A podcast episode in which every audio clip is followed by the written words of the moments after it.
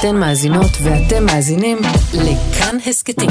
כאן הסקטים, הפודקאסטים של תאגיד השידור הישראלי.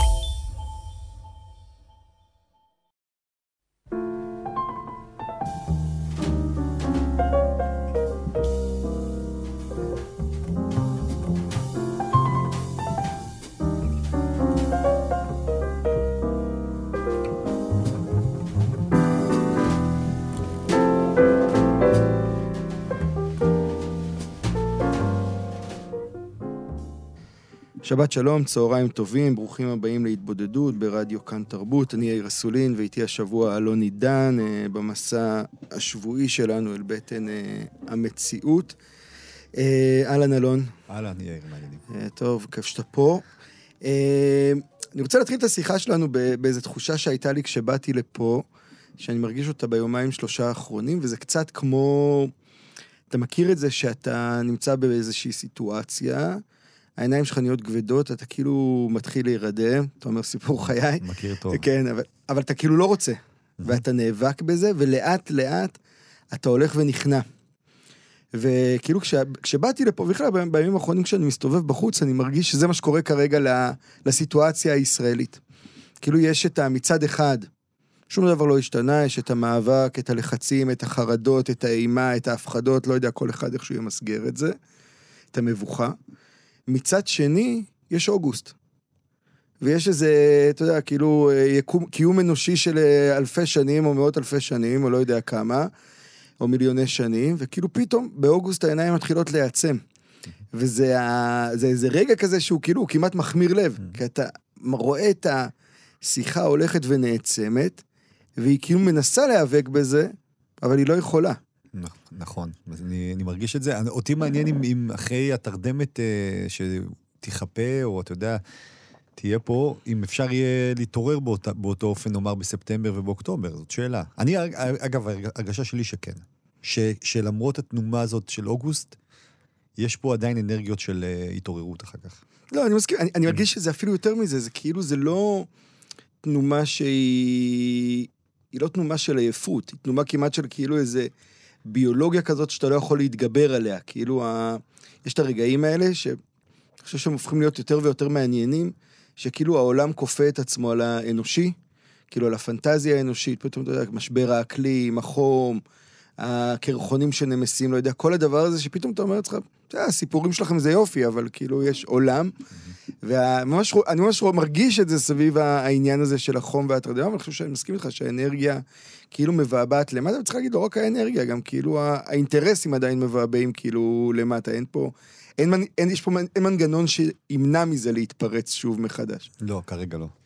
אז נהיה בזה היום, ונהיה בארי שמי וערוץ 14 ויגאל אמיר, ושינייד או'קונור, ותהליך ההסללה של שי גולדשטיין, שזו כותרת מעניינת שהבאת, והמהפכה בניג'ר, שאותי מאוד מעסיקה, ומונדיאל הנשים, ואולי נדבר גם בסוף על למה זה לא מאוד מעניין שאנשים רוצים לשרוף את התנ"ך.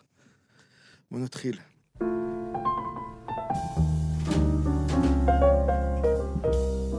טוב, אז אתה יודע, אני רציתי לפתוח עם העניין של ארי שמי, יגאל אמיר, ערוץ 14, מה שהיה השבוע, הסערה, so called, כן. סביב הדבר הזה, יכול להיות שבאמת זה קשור לאוגוסט, ושהסערות הגדולות קצת שוכחות קצת, אז צריכים גם לייצר חדשות, ואותי מה שהפתיע בכל הסיפור הזה, זה הרגשת באמת שזה סערה פיקטיבית או לא פיקטיבית, אבל היא מנופחת? אני חושב כי לא האמנת לסנטימנט הזעזוע. לא, האמנתי לסנטימנט הזעזוע, הוא בעיניי היה שונה ממה שאנחנו מייחסים, נאמר, לסיפור של ההפיכה המשטרית וכו' וכו'.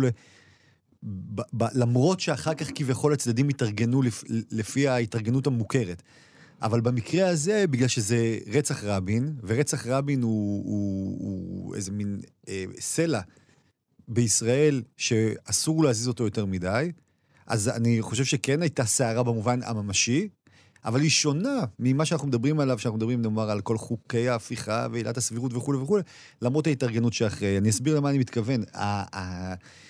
ארי שמי, הרי הוא העורך דין של יגאל אמיר, אני חושב שזה לא פעם ראשונה שאני שומע אותו טוען שצריכים לשחרר אותו, מה זה לשחרר אותו? שהוא ישב כך וכך שנים, וכמו רוצחים אחרים, צריכים לקצוב את עונשו, ומה שהפתיע אותי זה התגובה המאוד מאוד מהירה של ערוץ 14 מיד אחרי השידור, שבעצם פיטרו אותו, או בעצם ויתרו על שירותיו, אם משתמש במילים מכובסות, עוד לפני, אגב, כל ענייני החרמות של שטראוס ודלק. זאת אומרת, ערוץ 14, תוך ממש דקות, אמר, אני לא מוכן שמישהו פה יגיד שצריך לשחרר את יגאל אמיר. זה דבר, בתוך כל מה שנקרא תרללת שאנחנו נמצאים בה, וההתמקמויות האוטומטיות של הצדדים, שלכל צד יש את האמצעי התקשורת שלו, וערוץ 14 הוא בחוד החנית, נאמר, של הצד שתומך בהפיכה המשפטית, או הרפורמה, תקרא לזה,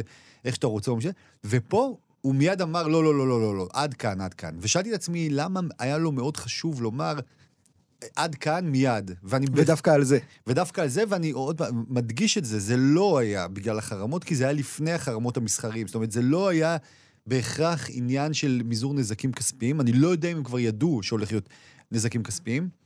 אז הדבר הראשון שעולה על הדעת, זה שבעצם ערוץ 14, עם העלייה שלו ברייטינג, ואנחנו רואים שיש לו עלייה ברייטינג, בטח בפטריוטים וכו', הוא באמת הולך ומשווה לעצמו, במכוון או לא במכוון, זה לא משנה, מאפיינים ממלכתיים.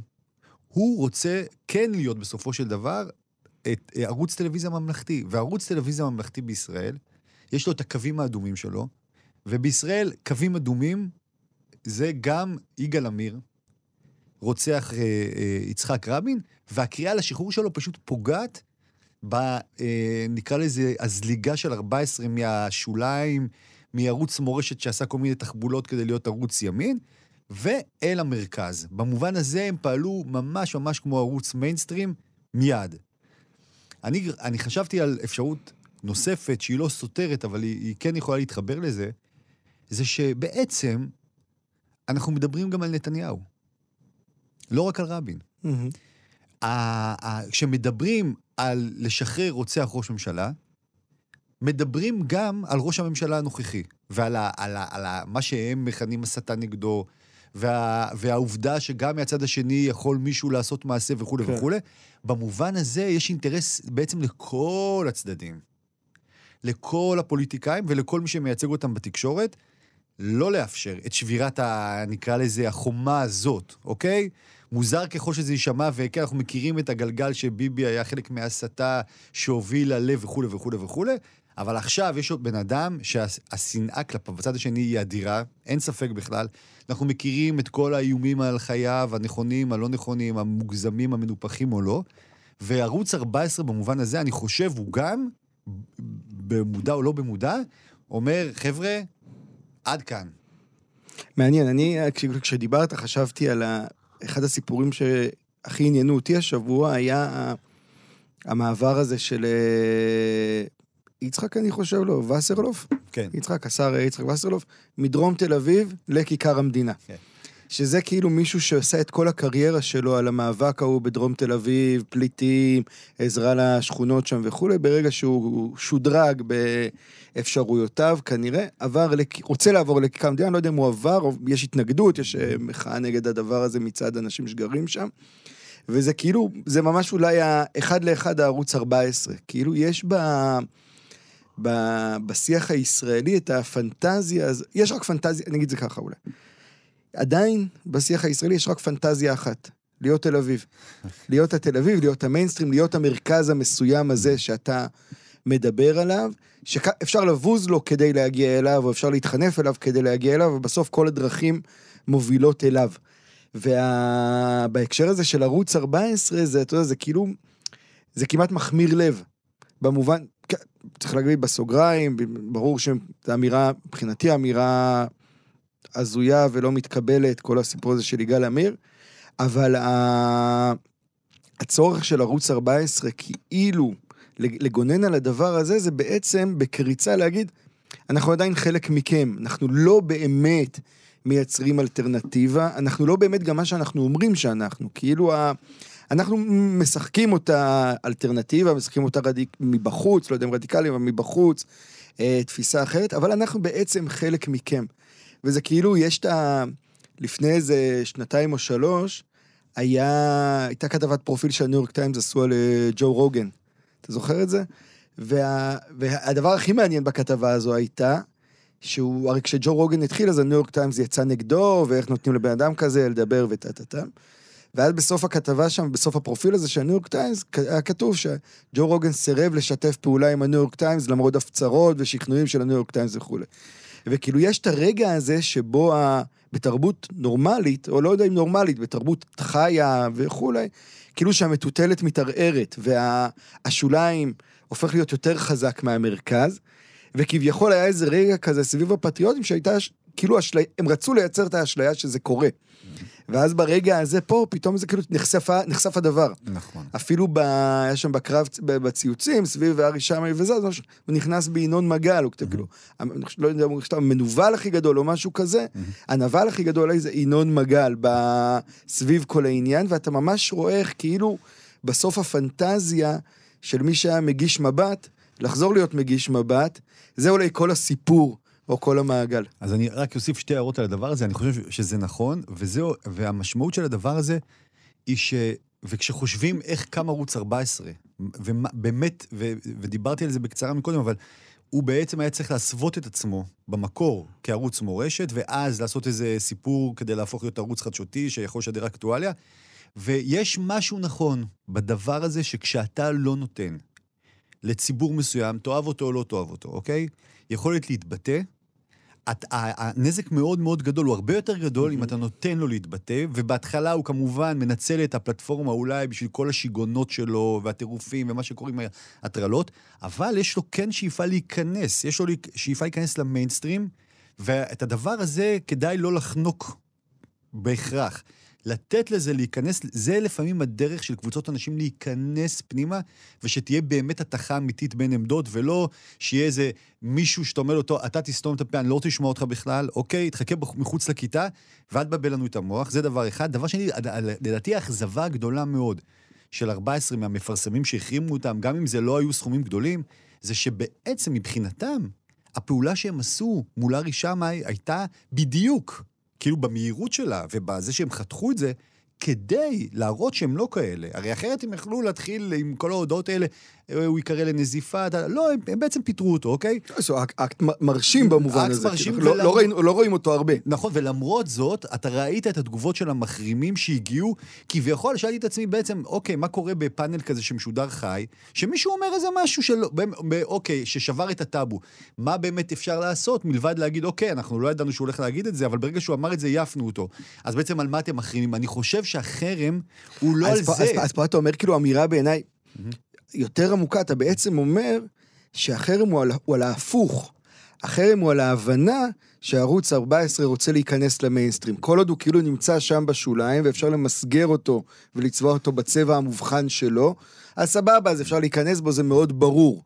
ברגע שהוא כאילו עושה אקט, שבעצם מערער על החלוקה, אז הוא הופך להיות האיום האמיתי, ואז אתה באמת מחרים אותו. נכון, ולכן ההחרמה האמיתית פה, היא לא על הסיפור של יגאל אמיר, בעיניי, שעליו הם הגיבו כביכול מהר וחותך, אלא על כל מה שהוא מייצג לפני זה, ואי אפשר היה בעצם להחרים בגלל זה, ובאיחור ועל סמך בעצם משהו שהוא כאילו יש קונצנזוס לגביו לכאורה, שם בעצם השתמשו בשעות החרם, וזה מעניין לראות, זה כאילו בעצם קרה, אנחנו ראינו פעולה בהווה שמתייחסת בכלל לעבר בעיניי. מעניין, אבל אני חושב שתרבותית, כאילו מהדברים שלך השתמע שיש ערך לזליגה הזאת של השוליים כאילו למרכז, ואני דווקא מרגיש שכאילו תרבותית, ואני חושב אולי הטכנולוגיה מאפשרת את זה בכל מיני דרכים, יש פה סוף סוף אפשרות לייצר נתיבים מקבילים. של שיחה, של תקשורת, שיש להם מערכת יחסים ביניהם, אבל זה קצת כמו הגיאוגרפיה של ישראל, נגיד, אין לך את המר-אלאגו הזה שאפשר, אין לך את המיימי שאפשר לפרוש אליו, אלא הכל מתנקז לאיזה מקום אחד, אל מול, כאילו, כן הניסיון לייצר, אתה יודע, כאילו, Fox News לא מתיימר להיות CNN, לטוב ולרע שבדבר הזה, הוא פרויקט אחר, עם שאיפה אחרת, אתה יכול לאהוב אותו, אתה יכול לסנוע אותו, אבל הוא פרויקט אחר, וכאילו, אני חושב שדווקא, כאילו, תרבותית ווייז, מבחינתנו יש אינטרס שיהיה כל מיני נתיבים מקבילים כאלה שיאתגרו אחד את השני. אני לא מתכוון, אגב, ש-14, אגב, Fox News, כן, הוא יהיה רשות השידור. מה שאני חושב זה ש-Fox News הוא מיינסטרים. הוא מיינסטרים, זה משהו, אתה יכול להגיד לי שיש בו קולות קיצוניים וכו' וראינו את כל הסיפורים, שונה עניתי וכו', אבל היום בארצות הברית הוא מיינסטרים, הוא איזה מין אפשרות מקבילה באמת ל-CNN וכו' וכו' וכו', וגם פה 14 כשאני אומר מיינסטרים, ואני לא מתכוון שהוא הולך לבטא עמדות מפייניקיות, ממש לא, אבל הוא הולך להיות ערוץ עם נתח די גדול של רייטינג, שיהיה לו גבולות משלו שהוא לא יכול לומר, הוא סימן אותם אגב ביגאל אמיר, לדעתי הוא יסמן אותם עוד ועוד ועוד ועוד. אפשר לראות אגב בהקשר הזה את ישראל היום. ישראל היום, שהתחיל כמו ילד מופרע, ביביסט, לא ביביטון, ביביטון, ביביטון, ובשלב מסוים אמר, טוב, אני רוצה להיות עיתון רגיל. העיתון הנקרא בישראל, לא? הוא העיתון הנקרא, והיום הוא עיתון, היום הוא עיתון, היום הוא עיתון, תאהב, לא תאהב, הוא עיתון, כן?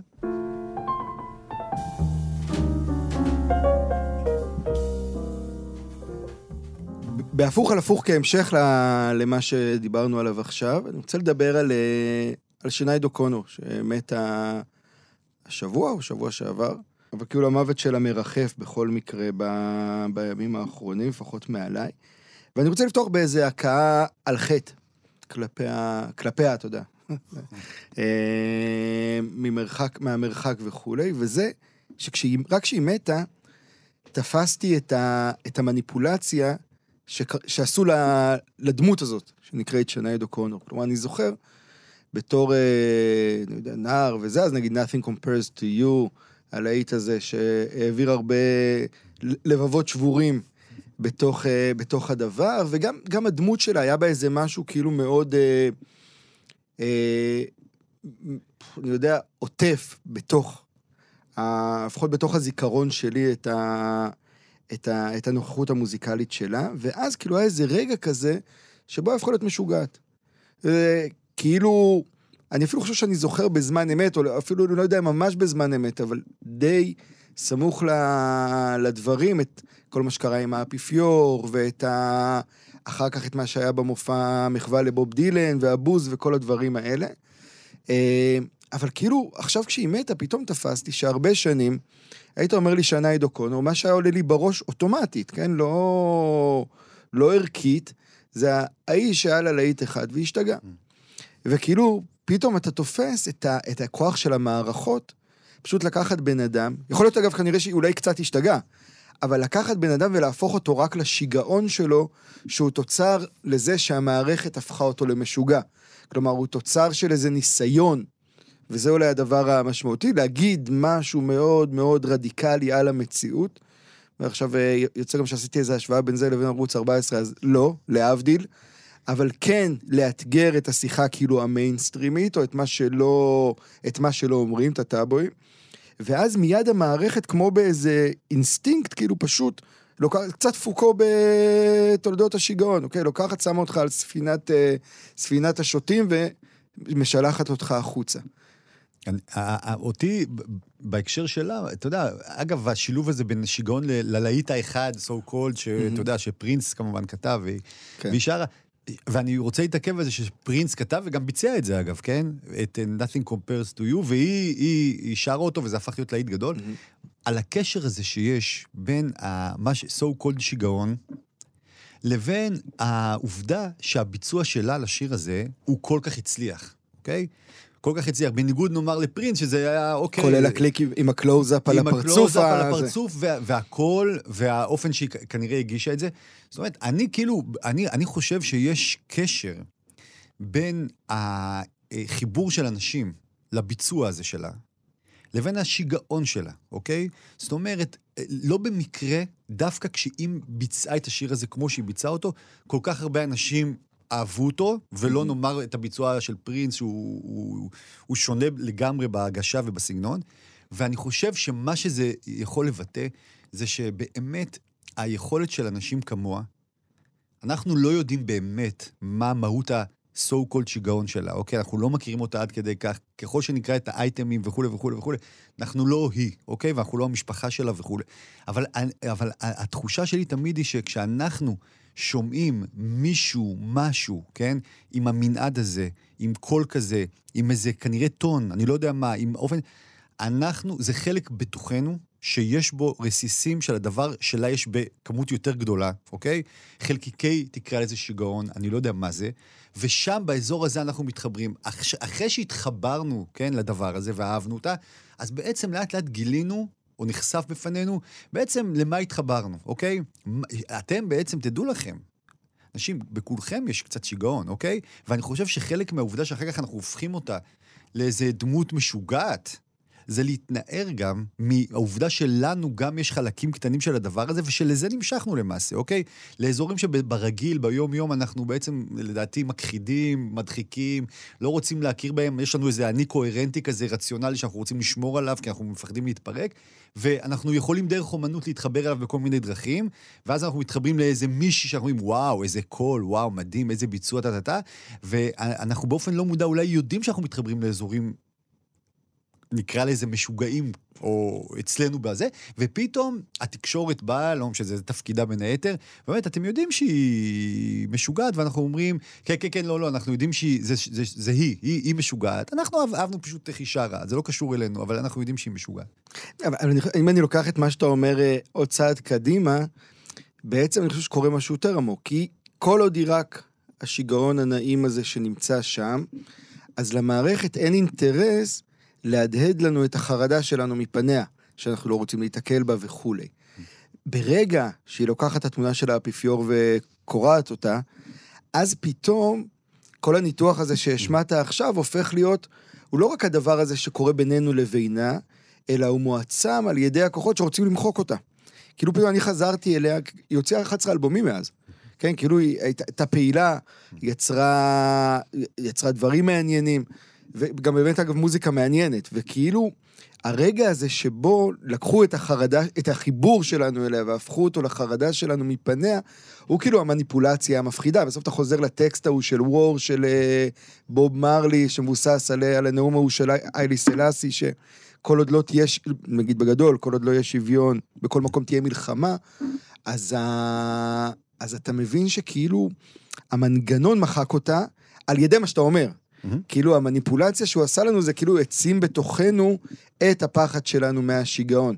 שזה גם פוקו, כשאני חושב על זה בסופו של דבר, ביכולת שלנו מהמשוגע הגאון למשוגע הסופר מסוכן שאנחנו צריכים לברוח ממנו, שזה אגב גם דבר שמתערר, אפרופו כאילו, אפילו אפרופו הדיון הזה של ערוץ 14, כאילו אתה מרגיש שהפעם היה קל לשים לאנשים את הטיקט של משוגע, והיום כאילו זה כבר לא עובד. אתה רואה את זה בסקר בעיניי בלתי נתפס אגב, שהיה בניו יורק טיימס השבוע, שטראמפ מביס את כל קורא עליהם את הצורה, ובסוף זה רק על זה. המילה היום שבעיניי משלבת בין המציאותי לשיגעון, והיא באמצע, זה מה שקוראים הטרלה, אוקיי? טרול, הטרלה. בעצם מצאו איזושהי מילה, שמצד אחד היא לא שיגעון במובן, אתה יודע, הקליני נקרא לזה, אתה לא יודע, הוא פסיכוטי, הוא מטורלל, אוקיי? זה משהו שהוא חי בין לבין, והוא מאפשר את הפירוק הזה של מה שהיה נחשב, נגיד, רציונלי, מיינסטרימי, הגיוני, לבין שיגעון, אוקיי? אנשים יכולים להגיד דברים שעל פניו, עד לפני כמה שנים היו מטורפים, זה נקרא הטרלות, אוקיי? הטרלות. זה האזור ביניים שאנחנו חיים בו היום, כן? אזור של הטרלות. לא, אבל השאלה עם ההטרלות, היא מה שמאפשר לנו להקל את השיגעון, או שהיא דווקא מנגנון השליטה על השיגעון. כאילו, אומרים לך, זה הטרלה, עזוב, זה טורלל, זה הדבר הזה שהוא כאילו, לא רוצים להגיד לך, אל תתרגש ממנו, כי אתה מתרגש ממנו, אבל תשים לב שאתה מתרגש ממשהו שהוא כאילו, הוא בקטנה, הוא שם, הוא נמוך, לא, כי מה שאני מרגיש היום, וזה, נגיד אפילו אפרופו באמת טראמפ, זה שהשיגעון הופך להיות כמעט הכרטיס הביקור שלך, כן? אנשים חוזרים למשוגע הנביא, הגאון, האילון מאסק בהקשר הזה, אוקיי? יש איזה משהו בשיגעון, שהוא כבר לא, הוא לא הטרלה, אלא הוא כמעט הבטחה. כן, אני רק אומר שהשימוש בטרול או בהטרלה, הוא דרך להכניס פנימה את השיגעון, בלי להגיד, הוא משוגע. זה כמו איזה מין עטיפה, טיפה יותר נוחה לעיכול, שדרכה אפשר להכניס הרבה הרבה הרבה הטרלות, טרולים, שבמובנים מסוימים, כן, זה אולי שיגעון, אבל כשמסתכלים על זה בתמונה רחבה, אגב תרבות, כאילו שאנחנו קוראים לה שיגעון, אנחנו באזור שבו, תראה, פתחנו את העולם, אגב, גם הצד השמאלי, הליברלי וכו', לשאלה, ואגב פוקו והכל, מה זה נורמלי ומה זה משוגע, כן? זאת אומרת, הכל הנקרא לזה פוסט-מודרניזם הזה, בא ואמר, תשמע, זה נרטיבי, מה זה בעצם, מי זה המשוגע? המשוגע לפעמים הוא הנורמלי, אוקיי? מאיר אריאל, הרי אני, מי ציטט את מאיר אריאל שוב ושוב ושוב, ואומר, מה אני...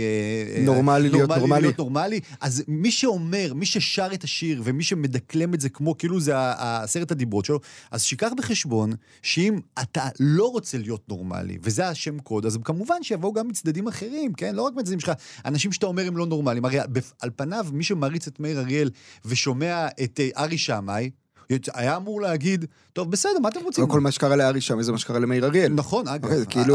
נכון, והיית אומר, מה, הוא נורמלי להיות נורמלי? הוא לא נורמלי, בוא, אנחנו צריכים להעריך את זה. לא, לא, לא. כשזה מגיע לאזורים שבהם אנחנו לא באמת יכולים להתמודד עם זה, אנחנו חוזרים לנורמלי במובן הזה. אבל אז זה כאילו חוזר לקצת מה שאמרנו בהתחלה על האוגוסט הזה. כי כאילו, כשהעולם לא נורמלי, אז האם בכלל יש ערך כאילו לדבר על הנורמלי? כי אם נורמלי זה לא אשליה של זמנים נורמליים. ולא, וכאילו האם אנחנו יכולים להיאבק בקיום לא נורמלי. אני חושב שאם רוצים לברר בדיוק מה הבעיה שאנחנו נמצאים בה, זה שבעיניי המילים שאנחנו משתמשים בהן, הם כבר מזמן התרוקנו מהמשמעויות שאנחנו מכירים, ולמעשה הדרך היחידה בעיניי, שהמשמעויות המקוריות שהכרנו יחזרו, זה רק על ידי איזושהי אני קורא לזה קטסטרופה, היא יכולה להיות בכל מיני צורות, היא יכולה להיות מלחמה גדולה, והיא יכולה להיות גם מגפה גדולה, שאז יבינו למשל מה זה קשה, מה זה אומר קשה, מה זה אומר באמת, מה זה אומר באמת, מה זה כואב באמת, מה זה אוהב באמת, מה זה יפה באמת, מה זה מכוער באמת, מה זה אחי וכו'. אבל עד שזה לא יקרה, וכל אחד בעצם יכול לטעון את המילים האלה כמו שהוא רוצה, ובעצם אתה לא יכול לדבר איתו, וקשה יכול להיות מישהו שאוקיי, פגעו באיזה ציפור נפשו לזה, וקשה אחר יכול להיות חולה סרטן אונקולוגי שעומד למות, וכולם, ואין בעצם, אז זה בעיניי כמו סוג של מגדל בבל במובן הזה, וככה בעיניי זה גם הדברים קורסים עד שיש קטסטרופה שמיישרת את המושגים, ואתה יודע, אבל קטסטרופה זה קטסטרופה. לא יודע, אני מרגיש את זה מאוד חזק עכשיו סביב הדיוני הדמוקרטיה.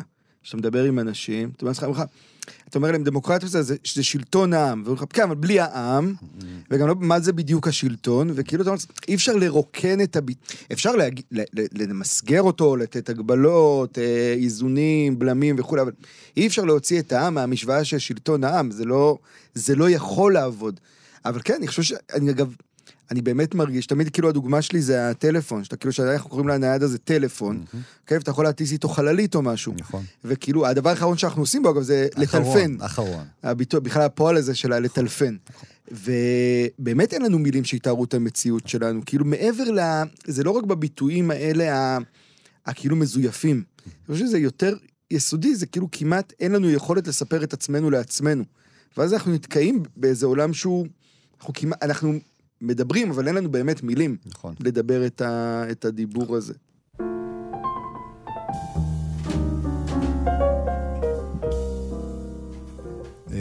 טוב, רציתי גם להעלות את העניין של שי גולדשטיין.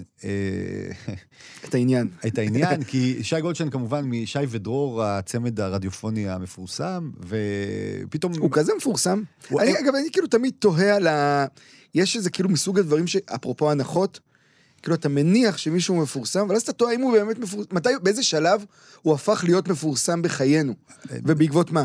קודם כל, אני חושב שהרי מי שבסוף קובע או משתמש במילים מפורסם, זה נאמר אמצעי התקשורת, אמצעי ההפצה האלה, שעבורם הוא מפורסם, אז אתה יודע, איזה מניחים, אני חושב שהיה להם את הרגע שלהם, אין ספק, שלפחות מבחינה רדיופונית הם היו, נאמר, מאוד מצליחים, וגם היה איזה כל מיני גלגולים טלוויזיוניים, נקבל הנחה שהם היו מפורסמים, גם אם הם לא היו כל כך מפורסמים, אבל זה גם טוב לסיפור שלנו, שהם היו מפורסמים, ושי גולדשטיין, אני שמתי לב, באמת, אני לא הבחנתי כל כך בזה, שהוא התגלגל ימינה, נקרא לזה, כן? והוא התחיל להשתתף בתוכניות כמו בראש העיתונות, והתראיין ב7 ימים ביום שישי שעבר, ומה שאני... ונתן את התמונה קבועה עם תפילין. תמונה עם תפילין, ונתן את הסיפור, וכמובן, מה שמעניין באזור הזה זה שני דברים. קודם כל, עליו משהו, אני תוהה לעיתים בהקשרים האלה, זה שכשהבן אדם מתגלגל ימינה, למה הוא תמיד לוקח את כל החבילה שצריכים לקחת? זאת אומרת... איך הוא מוצא את עצמו עם תפילין פתאום? זה תפילין, דבר אחד, וגם אתה פתאום נגד הסיפור של התחממות גלובלית, אוקיי? זה בא יחד כאילו, אוקיי? ואתה כמובן לא מדבר על ההפיכה המשטרית, שזה כמובן הבסיס שממנו אתה מתחיל, אבל בעצם יש קטגוריות היום שכשאתה הולך ימינה אתה צריך לסמן וי פחות או יותר על כולם, אז הוא כאילו סימן וי על כולם, זה אני אומר לגנותו, כי אפשר פשוט לא להסכים על דבר אחד, ועדיין בדברים אחרים כן לקבל, ובאמת לא חקרת שום דבר, אתה לא איזה מדען שיודע על ההתחממות, אבל הצד השני של זה, זה היחס של מי שאהב את שי גולדשטיין, כשהוא היה, נאמר, אני לא יודע אם הוא היה אי פעם שמאלני במובן המובהק של זה, אבל הוא לא היה איש ימין, אוקיי? והטריל את הימין, אפרופו הטרלות, כאילו זה, אני חושב, גולת הכותרת שלהם הייתה הטרלות. הטרלות, והטריל את הימין, ולפתע הוא אומר, תשמעו חבר'ה, אני לא מסכים איתכם לגמרי, אוקיי? אני לא חושב שזו כזאת קטסטרופה, הרפורמה, ההפיכה, תקראו לזה שאתם רוצים, ומאותו רגע, מתחיל איזשהו מהלך עקרוני, אני קורא לו הסללה, הסללה ימינה, זאת אומרת, אומרים לו, תשמע, אם אתה לא 100% איתנו, או לפחות נגיד 90%, אני מניח שיש איזה מנעד כזה שאתה עדיין יכול לחיות בתוכו, אז עוף לנו הפרצוף. פשוט תעוף לנו הפרצוף, ואנחנו נספר לך עכשיו שגם אף פעם לא היית מצחיק, אוקיי? זאת אומרת, אנחנו גם בדיעבד נאמר לך, כן, שאף פעם לא באמת הערכנו אותך, תמיד ידענו שיש לך איזה אלמנט פסיכוטי כזה, שעכשיו פשוט הוא יתפרץ. אנחנו רואים את זה. בעצם מה שאתה עושה עכשיו, במילים אחרות, אתה רוצה פרנסה, והבנת שהפרנסה מרוחה בצד השני, בצד הימני, אתה קרנף, אתה מתקרנף, וכו וכו וכו. עכשיו, הדבר הזה, כן, שכמו ששי גולדשטיין, יש לו בעצם את הרובריקות האלה, עם אבי שהוא חייב סמן, מה זה להיות ימני היום, מי התחממות גלובלית עד חוקי ההפיכה, גם לצד השני, לפעמים יש לו, הוא פשוט מסרב לראות את האפשרות שבן אדם, בנושאים מסוימים, לא מסכים איתו, לא מסכים איתו. ויש לאנשים זכות לא להסכים עם היחס של, נקרא לזה, קבוצה מסוימת לביטול עילת הסבירות. אוקיי, אני נגד ביטול עילת הסבירות, אבל אוקיי, מישהו חושב שביטול עילת הסבירות זה לא כזאת קטסטרופה. מאותו רגע שבן אדם יגיד את המשפט הזה, זה לא כזאת קטסטרופה כמו שאתם מציגים, הוא באותו רגע מגולגל בזפת ונוצות, ופשוט המשמעות של זה, זה שהוא אומר לעצמו, לדעתי, כשהוא קורא את התגובות, את הטוקבקים ברשתות וכו' וכו', הוא אומר, בוא'נה, מה הם עושים לי? מה, הם משוגעים, והאמירות האלה אצלו בראש, לדעתי, מתרגמות בהמשך לרדיקליזציה. אין לו לאיפה לחזור. אין לו לאיפה לחזור, הוא יודע שאין לו לאיפה לחזור, הוא עכשיו יצטרך ללכת בעצם עד הסוף, כדי לקבל את מלוא, נאמר, לא יודע, אהבה, תשומת לב, כוח, כסף וכו', מהצד השני, כי זה בעצם האלטרנטיבה היחידה שלו, והעמדות שלו יתחדדו, יהיו אפילו יותר קיצוניות, ונהיה פה, כמובן הוא לא הראשון שעובר את התהליך הזה, אנחנו מכירים עוד דמויות במסלול הזה, ויש משהו היום, שוב, זה הכל קשור להכל, שבעצם אם זה או שאתה איתי לגמרי, או שאני אגיד לך, אתה נגדי לגמרי, וזהו. וכל האזור ביניים הזה, שיגיד, שמה, אתם בטוחים שזה כזה קיצון? לא, אל ת... זה, הדבר הזה, אני חושב שלצורה הזאת, אוקיי, של התרבות, נקרא לזה, גם הפוליטית, יש לה נזק, היא עושה נזק מאוד מאוד גדול. אפשר לקבל אנשים.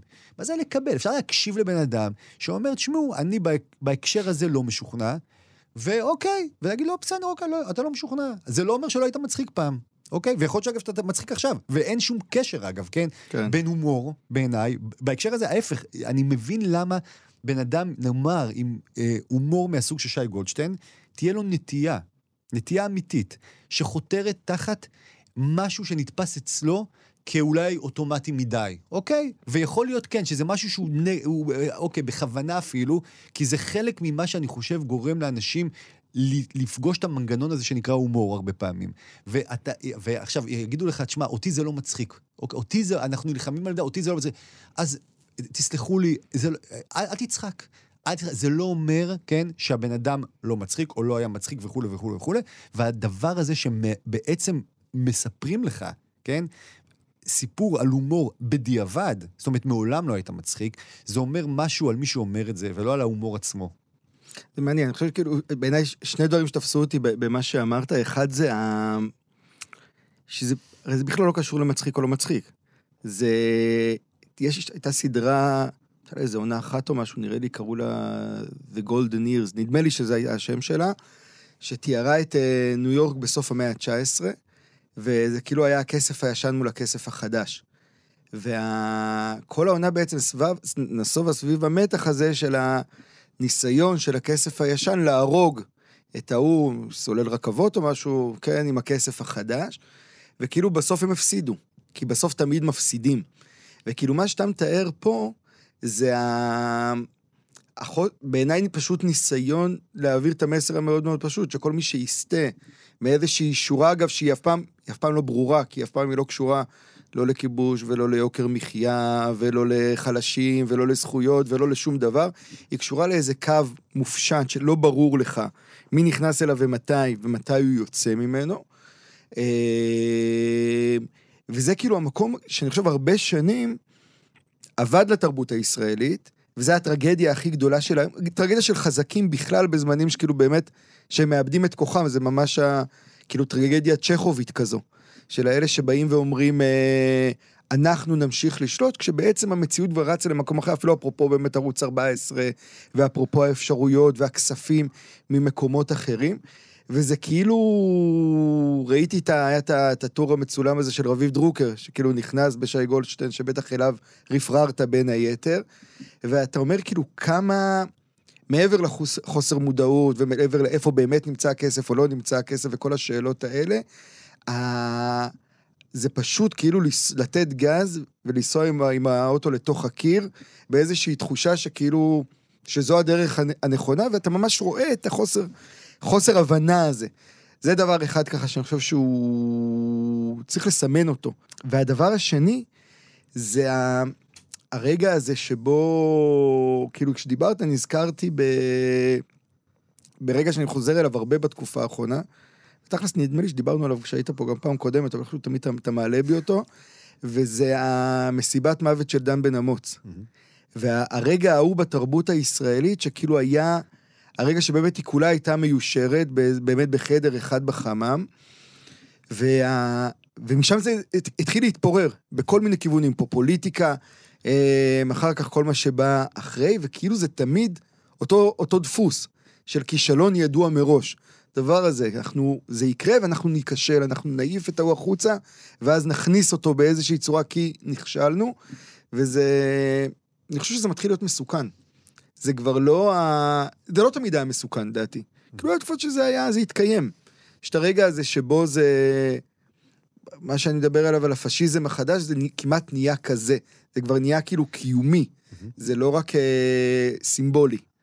אני מסכים, אני גם, אתה יודע, אחת, נקרא לזה, הבעיות, או הדברים שממש מייצגים את הפשיזם הזה שאתה מדבר עליו, ואני אומר לך בתור, אתה יודע, מישהו שגם עורך דעות וכותב, יש לך אזורים שלמים, שאתה באמת לא יכול לבטא את המחשבה החופשית שלך. יש אזורים שלמים כאלה שאתה לא יכול לבטא את המחשבה החופשית שלך, כי אתה מבין את המשמעות, את הבעייתיות, את הנזק, שיכול להיגרם, והדבר הזה, אני הרבה פעמים אומר, אתה יודע, מה אנחנו כותבים בעיתון, לא את מה באמת שאנחנו רוצים לכתוב הרבה פעמים, אוקיי? מכל מיני סיבות שאנחנו רק בדיעבד לפעמים מבינים אותן, ואני חושב שכשמישהו מעז להגיד, לכתוב משהו שאסור באמת להגיד אותו, ומיד באמת אנחנו מקבלים הדגמה, מה עלול לקרות. וזה רק נגיד ככה לסיום, שזה בכלל לא חשוב מה המוטיבציות שלו. כאילו, זה שיחה ממש על האינטרס שלנו כתרבות שרוצה אולי להתפתח ולצמוח.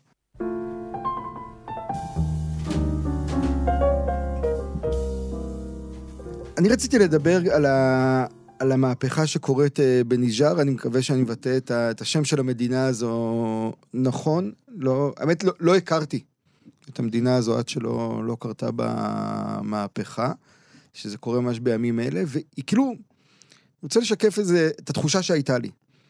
אפרופו, גם שאולי קצת אמרנו על שינייד או'קונור. כאילו האינסטינקט הראשוני שלי, דובר שם הרי על, רק נגיד, יש שם איזה נשיא שנבחר בבחירות דמוקרטיות, בחסות ארצות הברית, היא מדינה שמסתבר שהיא מאוד חשובה לארצות הברית בשליטה באפריקה, לארצות הברית ולצרפת, ועוד רגע ניגע גם בזה, וכוח צבאי עשה שם הפיכה, ביחד כנראה עם תמיכה של עוד מדינות באותו רצף,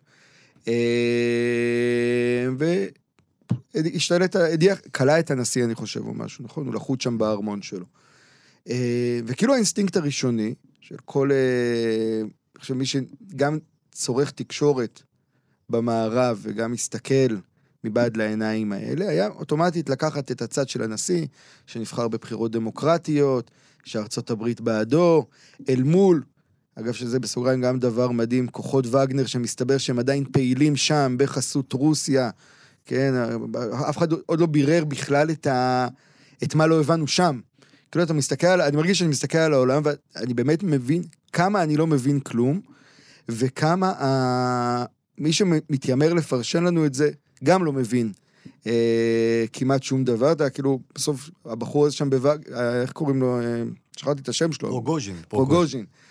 מתנהל בעולם, אף אחד לא תוהה, איזה קונספירציה התחוללה שם,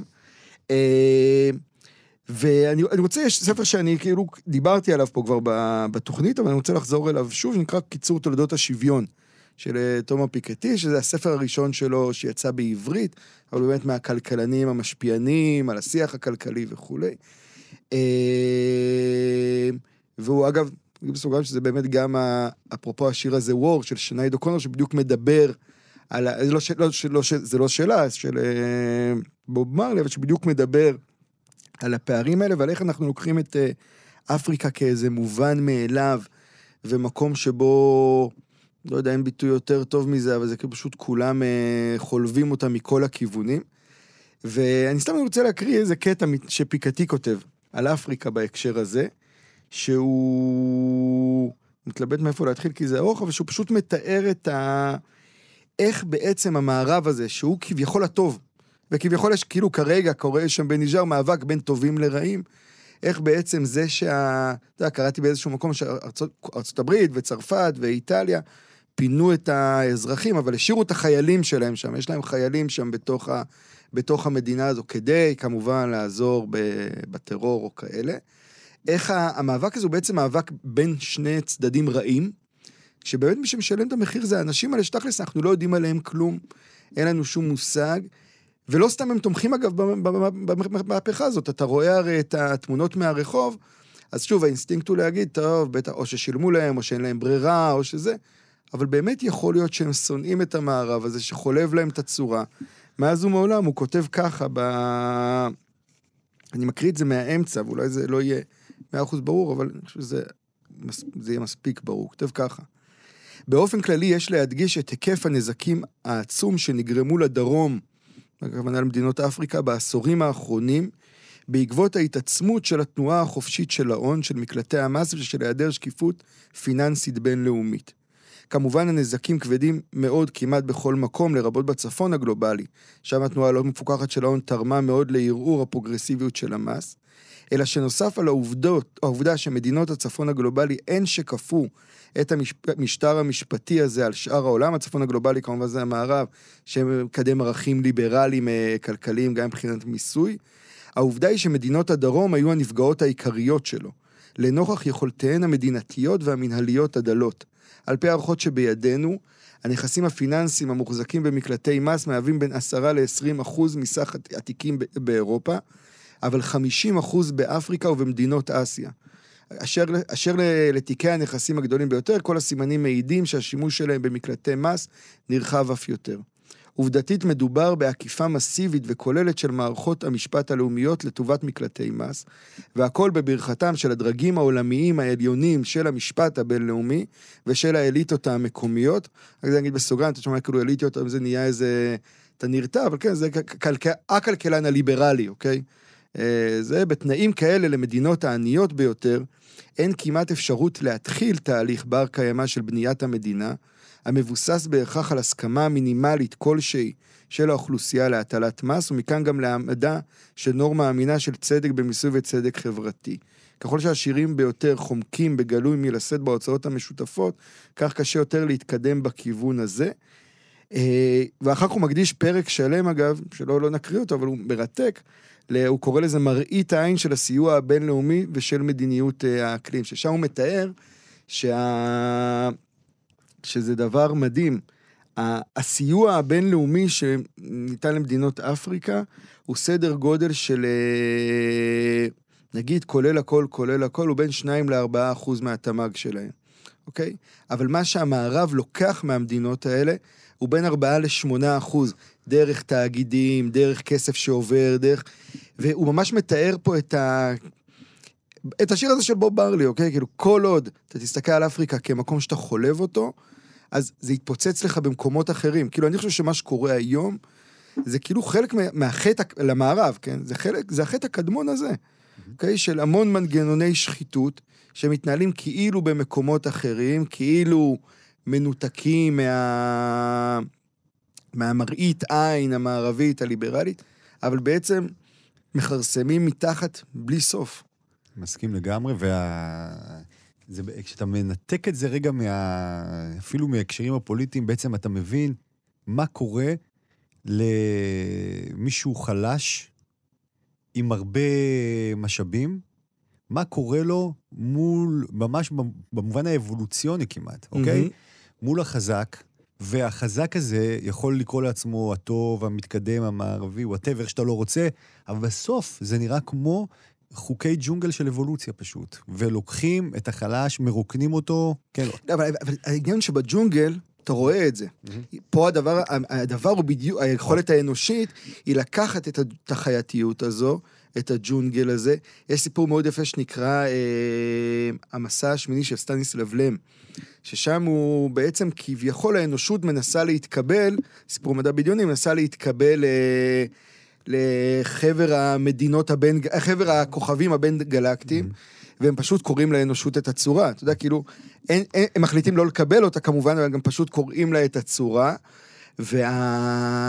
הרגע, כאילו אני חושב שזה, כשאתה מסתכל על הסיטואציות האלה, לפחות בעיניי, ואולי זה גם מהשנים האחרונות יותר, אתה פתאום רואה את הדבר הזה, כמה זה מטורף. כמה, כאילו, באמת, עד שזה לא ייפטר, בכל מקום תהיה מלחמה. מסכים.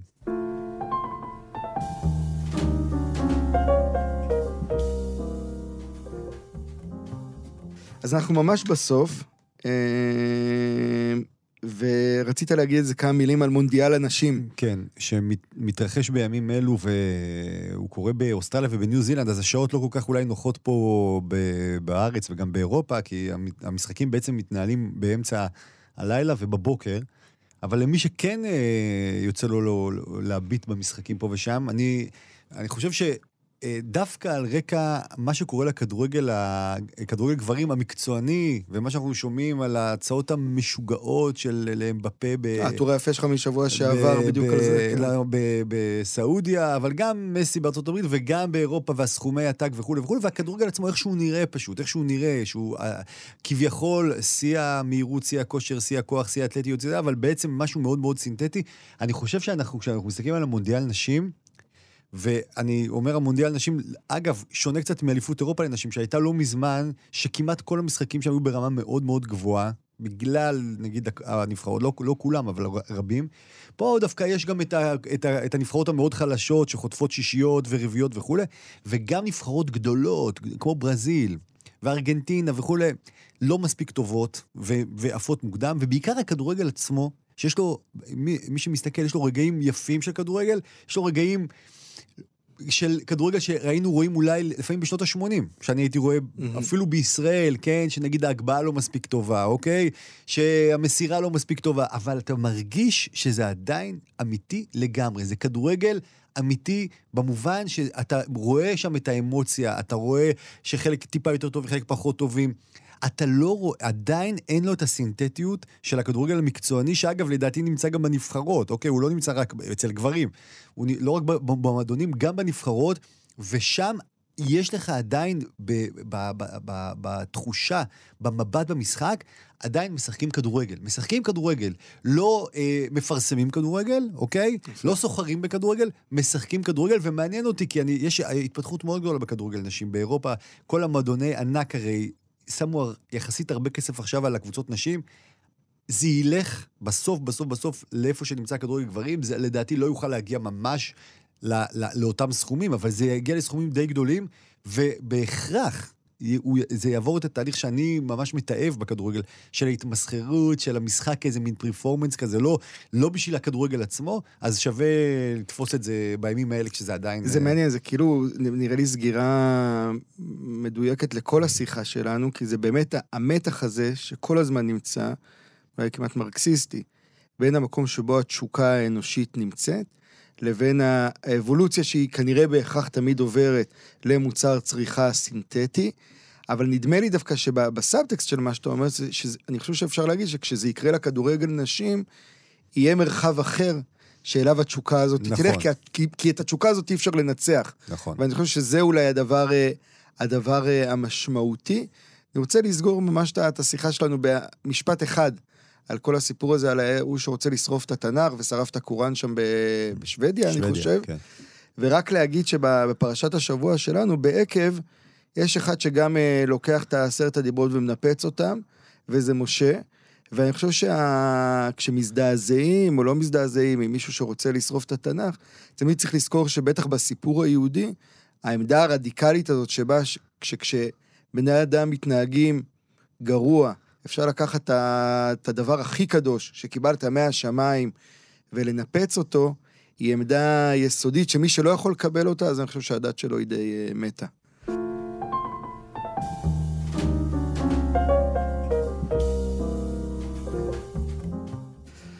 תודה אלון. בבקשה. ותודה לנדב אלפרין שערך אותנו, ושבת שלום, בשורות טובות.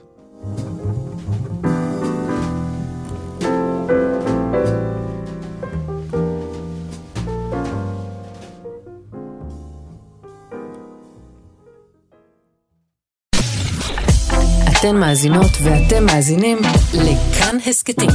כאן הסקטים. הפודקאסטים של תאגיד השידור הישראלי.